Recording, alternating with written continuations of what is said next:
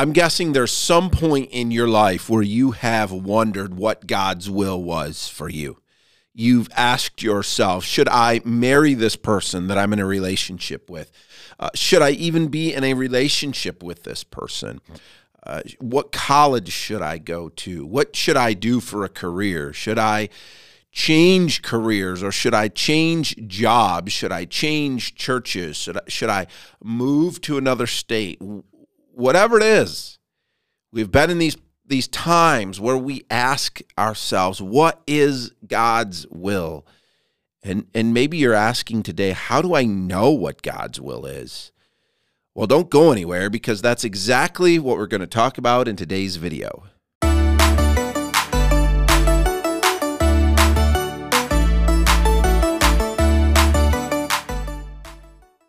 Hey, everybody, welcome to Thinking Out Loud with PJ. It's my goal on this channel to help you think different and help you think biblically. If that is the kind of content you are interested in, it would really encourage me if you would hit the subscribe button. My YouTube statistics tell me that most of you who are watching have not subscribed. So just take a minute, click that subscribe button. That's going to help the channel out a lot. That's going to encourage me a lot. And then, as well. If this was an encouragement to you, hit the like button, leave a comment, tell me how it was encouraging to you.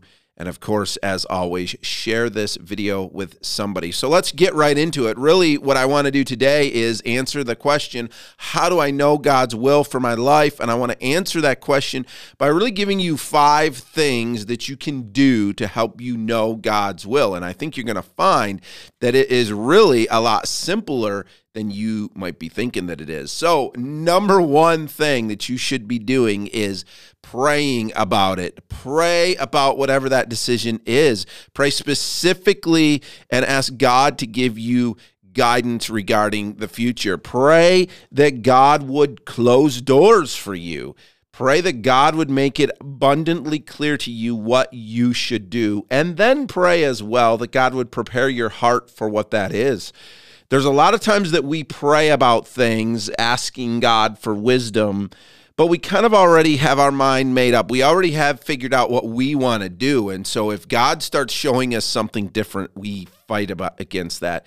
So as you pray, pray with an open heart, pray uh, really truly seeking God's will and be looking for areas where God might be closing the door so that you know that the answer might be no but as well look for open doors and have the faith to walk through those open doors if God begins to answer that way. Number two, and this is one that I think a lot of people miss, is be faithful where you are right now. We get so focused on wanting to know what God's will is for the future that we forget to do what's in front of us right now.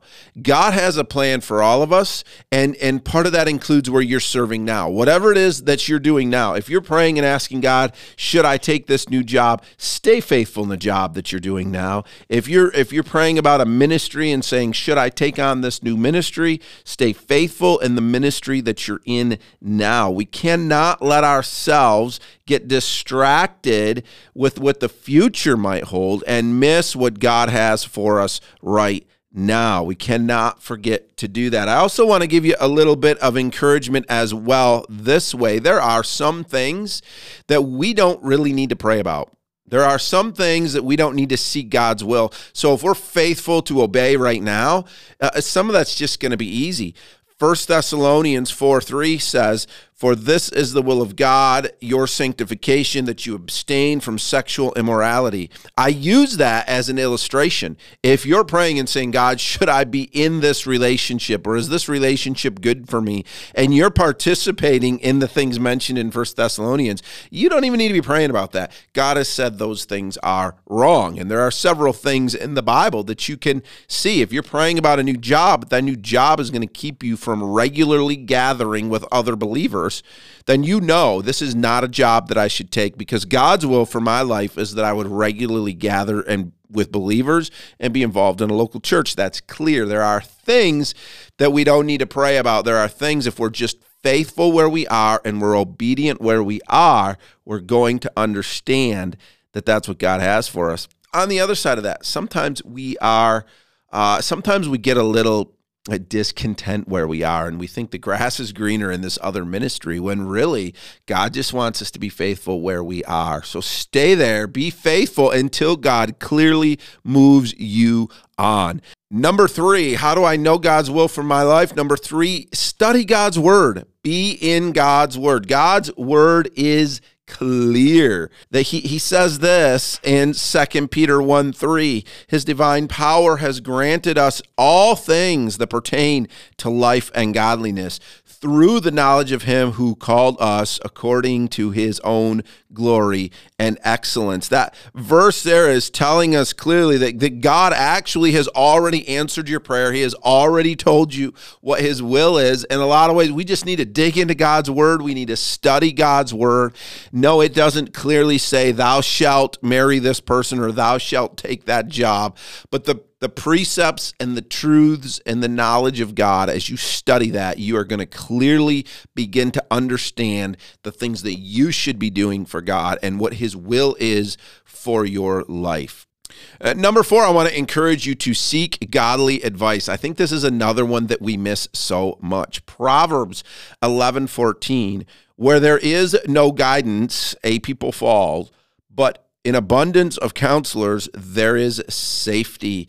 Man, this I think is a lot like praying for something. We pray with our mind made up, and when we go to godly counselors and they start to tell us what we don't want to hear, then we ignore them. And I would encourage you not to do that. God has given them wisdom for a reason. Seek counselors that are older than you, seek counselors that are farther along in their Christian faith than you. Talk to your pastor find out what they would say about these decisions and weigh all of it as you make that decision. Realize that God uses people in our lives to to help us understand his will.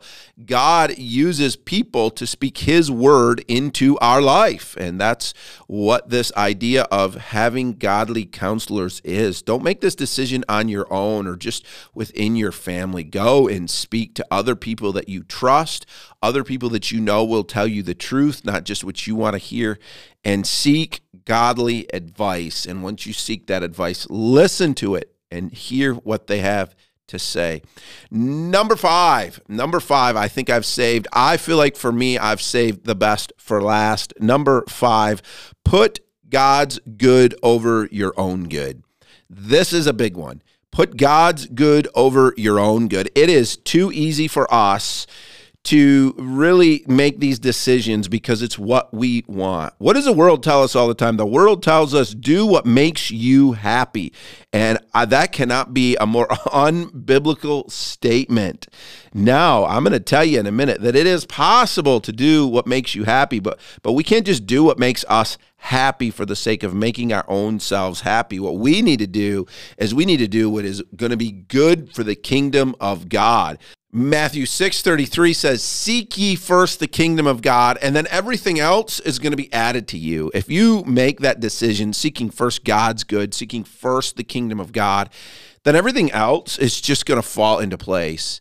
And we need to remember that. We need to think about that. Am I taking this job? Do I want to move my family across the country for my own good because this is better pay or or this is, you know, whatever the situation is?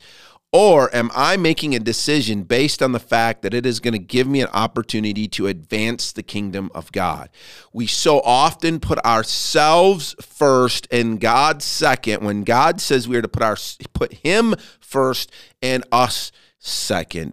And here's how I really want to encourage you with this. If you go to Psalm 37, 4 and 5, the psalmist writes, Delight yourself in the Lord, and he will give you the desires of your heart. Commit your way to the Lord, trust in him, and he will act. He says, Delight yourself in the Lord, and he'll give you the desires of your heart. If we're delighting in God, if we're reading the Bible, if we're praying, if we're seeking godly counsel, and we're truly saying, I want God's will for my life, I want God to be first, whatever it is, that's what I want. If we're truly doing that and putting him first in our life, then he's going to give us what the desires of our heart is. The key is the desire of our heart will be his desire. He is going to literally change our hearts so we want what he wants. So when we say, Well, I'm not going to take that job, I'm not going to move across the country, even though it seems better for me. Well, we're going to be joyful for that because we're going to say, you know what? No, this is what God has for me. This is the desire of my heart to, to stay here in my local church or whatever the decision might be. Guys, five things that we need to be doing if you want to know God's will. And the key is search with an open heart, put Him first. And, and remember, there are things that we don't even have to pray about. There are things in Scripture that are clear as can be. I trust that this video has been an encouragement to you. Once again, if it has, hit the like button. Let me know how God maybe has used this video in your heart. Drop it down in the comments and tell me. Feel free to share this with somebody else that you think it might help. And again, hit the subscribe, hit the little bell so you don't miss anything. I post weekly. We'll see you in the next video.